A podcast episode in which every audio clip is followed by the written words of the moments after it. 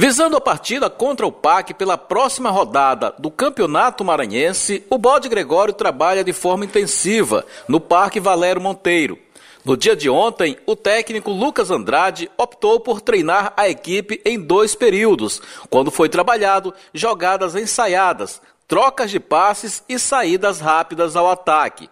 Para a sequência do campeonato, o Mac apresentou na última segunda-feira o atacante Glaucio. O jogador fala da sua expectativa e os clubes por onde passou antes de chegar ao Bode Gregório. Jogo de, de atacante pelas beiradas, de meia também. Joguei no River do Piauí, no craque de Catalão. E a expectativa aqui é das melhores e ajudar o, o Maranhão a chegar nas cabeças. Além de Glaucio, o Mac ainda deve apresentar um centroavante de ofício, já que Monga, que joga na posição, não vem agradando a torcida e também a comissão técnica do time.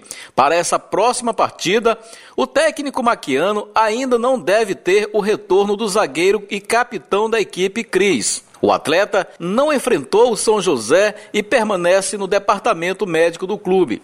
Nos últimos dias, ele recebeu um diagnóstico médico sobre a gravidade de sua lesão na região lombar e, com isso, não tem data para o seu retorno aos gramados. Atualmente, o M A C tem cinco pontos ganhos e ocupa o quarto lugar na competição, atrás de Sampaio, Moto e Juventude. O M A C, que vem de uma derrota no último sábado, diante do São José por dois a um.